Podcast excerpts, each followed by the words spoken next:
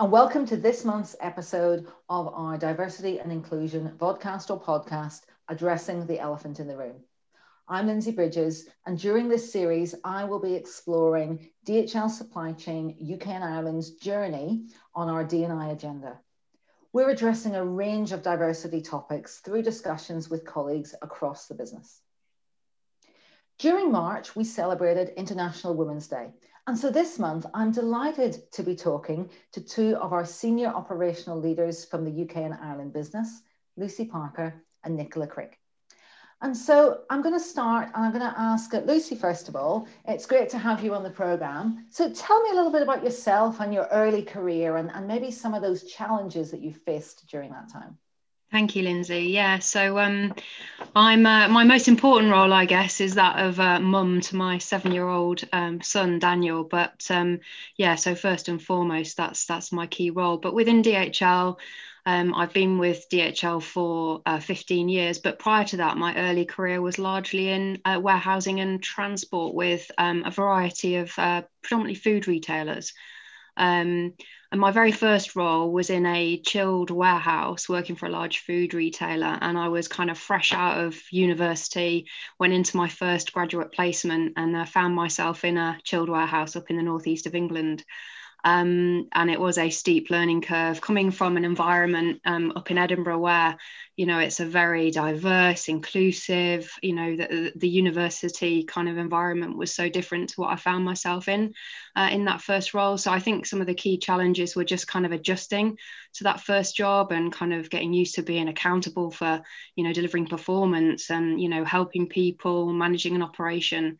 So it was a, a real difference in environment for me. And I think in my early career, sort of challenges being a female in in that kind of operational environment, I kind of saw that in quite some sometimes quite confrontational behaviour, um, which was quite challenging. Um, but that was always offset in that first role by some great colleagues that really taught me, you know, kind of the basics of operations management. So I kind of look back on that period with, you know, some some difficult memories, but also some great memories. Oh, that's that's great to hear, Lucy. I mean, my my first um, role as well was in an operational role, so I can really relate to, you know, some of those challenges thrown into what is, I guess, in the industry quite quite male dominated in the environment. Yeah. And Nicola, you you came uh, straight into the business um, right out of high school, didn't you? Yeah, so I so I joined uh, the business when I was a teenager. Yeah, um, some time ago now. It was difficult to adapt to that uh, first role within the logistics industry.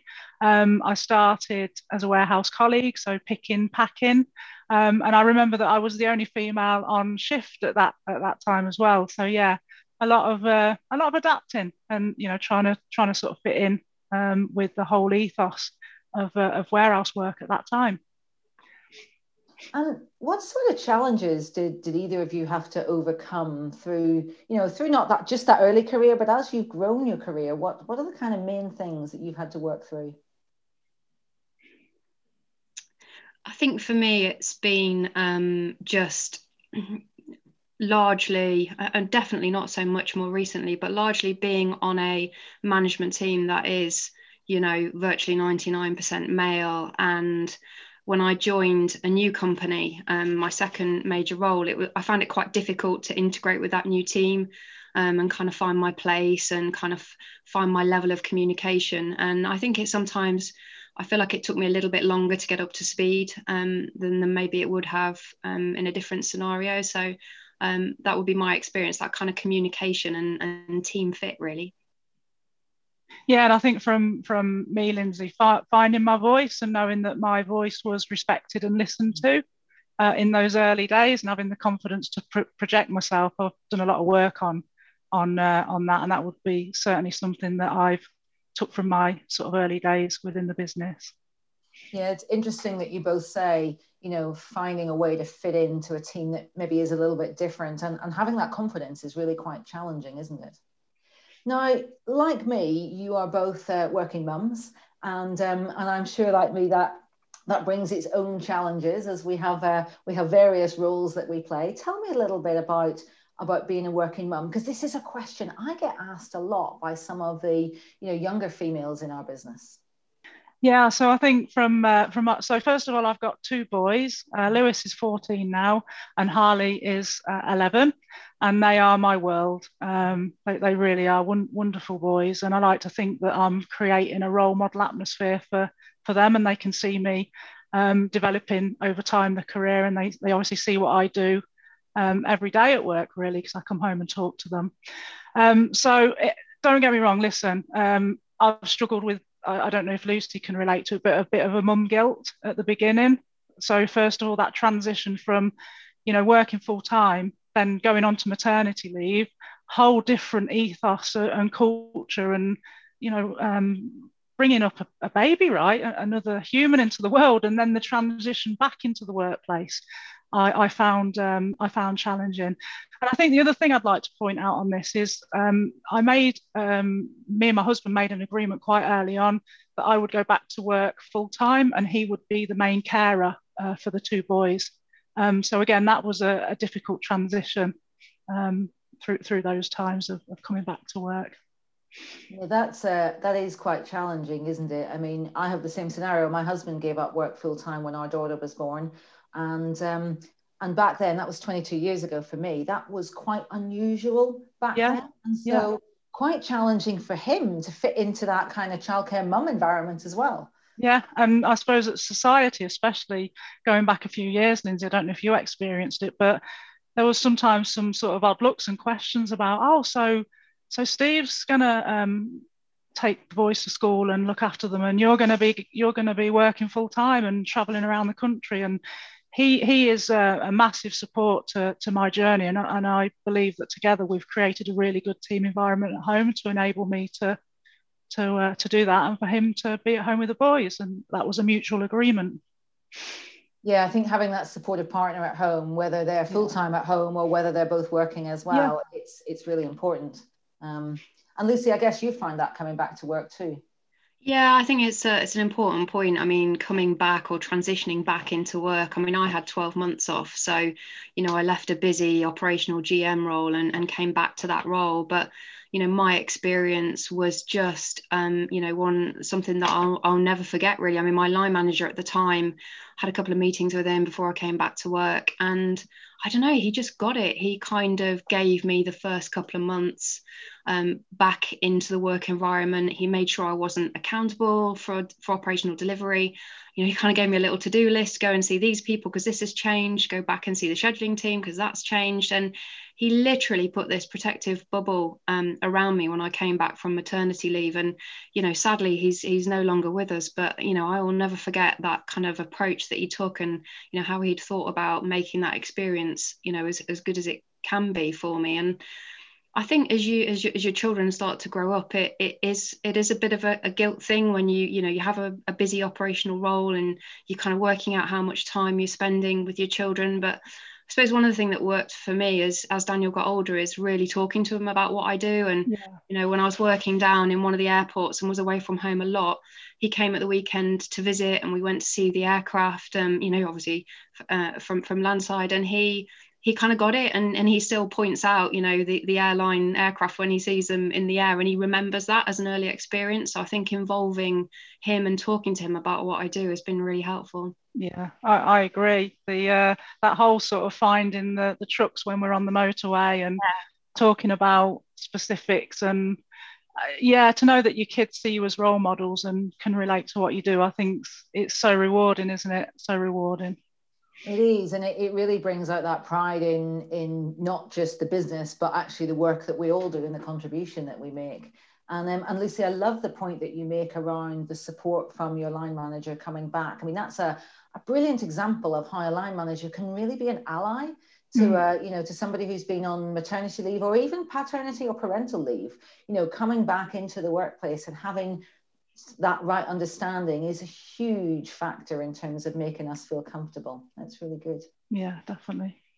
So I'm going to change tack a little bit now, and I'm going to talk about some of the perceptions that are out there in the world around women in management roles. And there's, there's a bit of a, a perception that says, you know, you know, we're too soft to be in management roles and our leadership style doesn't work, or there's no room for emotion in, in leadership. And I'd really love to hear what you both think about that.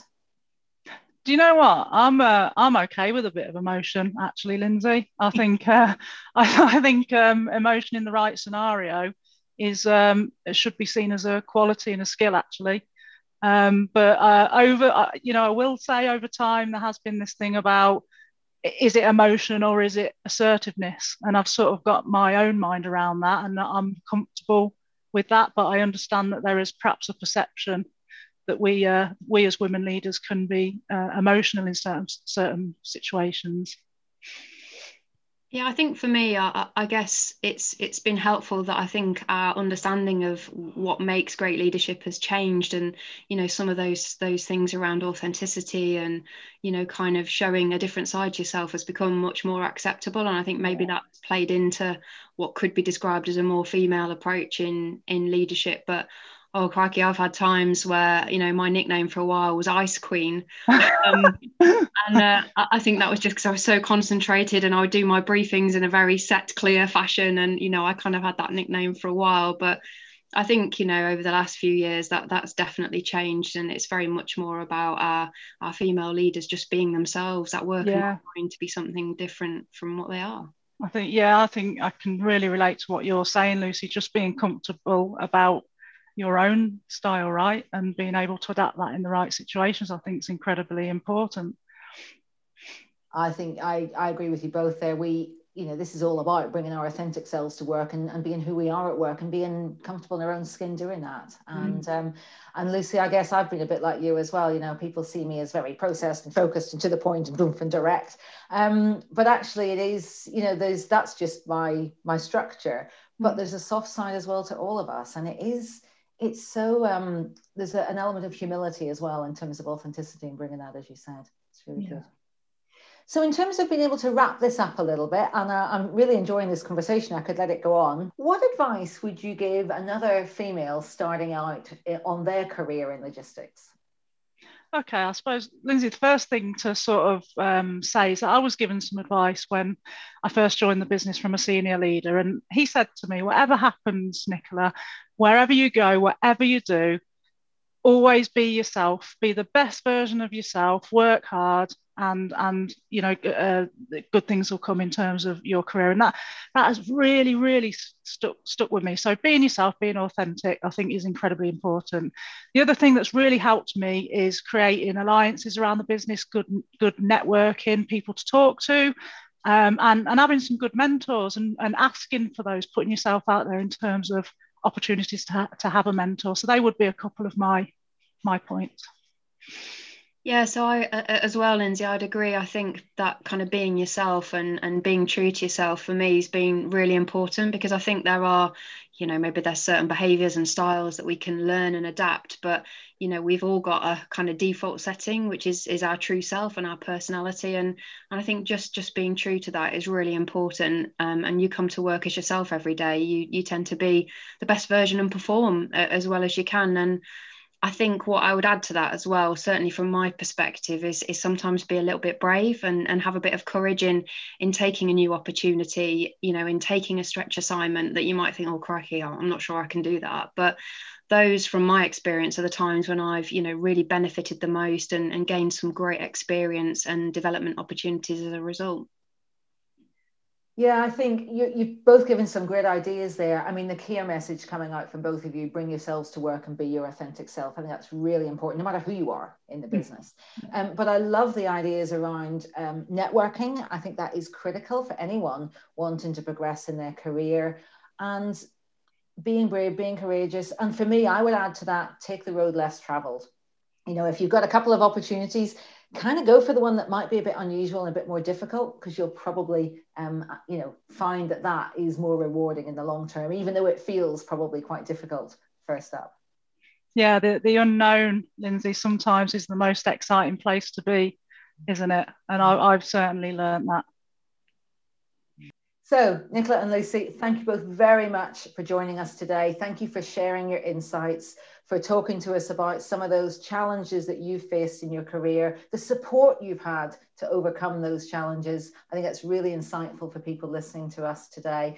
And also some of the advice that you would give in terms of mentoring, networking, and most importantly, I think, bringing your best self to work and having the confidence to be yourself at work every day. So thank you. So that wraps up episode three, but stay tuned for episode four, where I'm going to be talking to some colleagues in our business who are going to give us some ideas around allyship and what it is that you can do to be a better ally in the diversity and inclusion agenda. And you can follow us on this podcast on Spotify, on iTunes, and even on YouTube. Thanks a lot.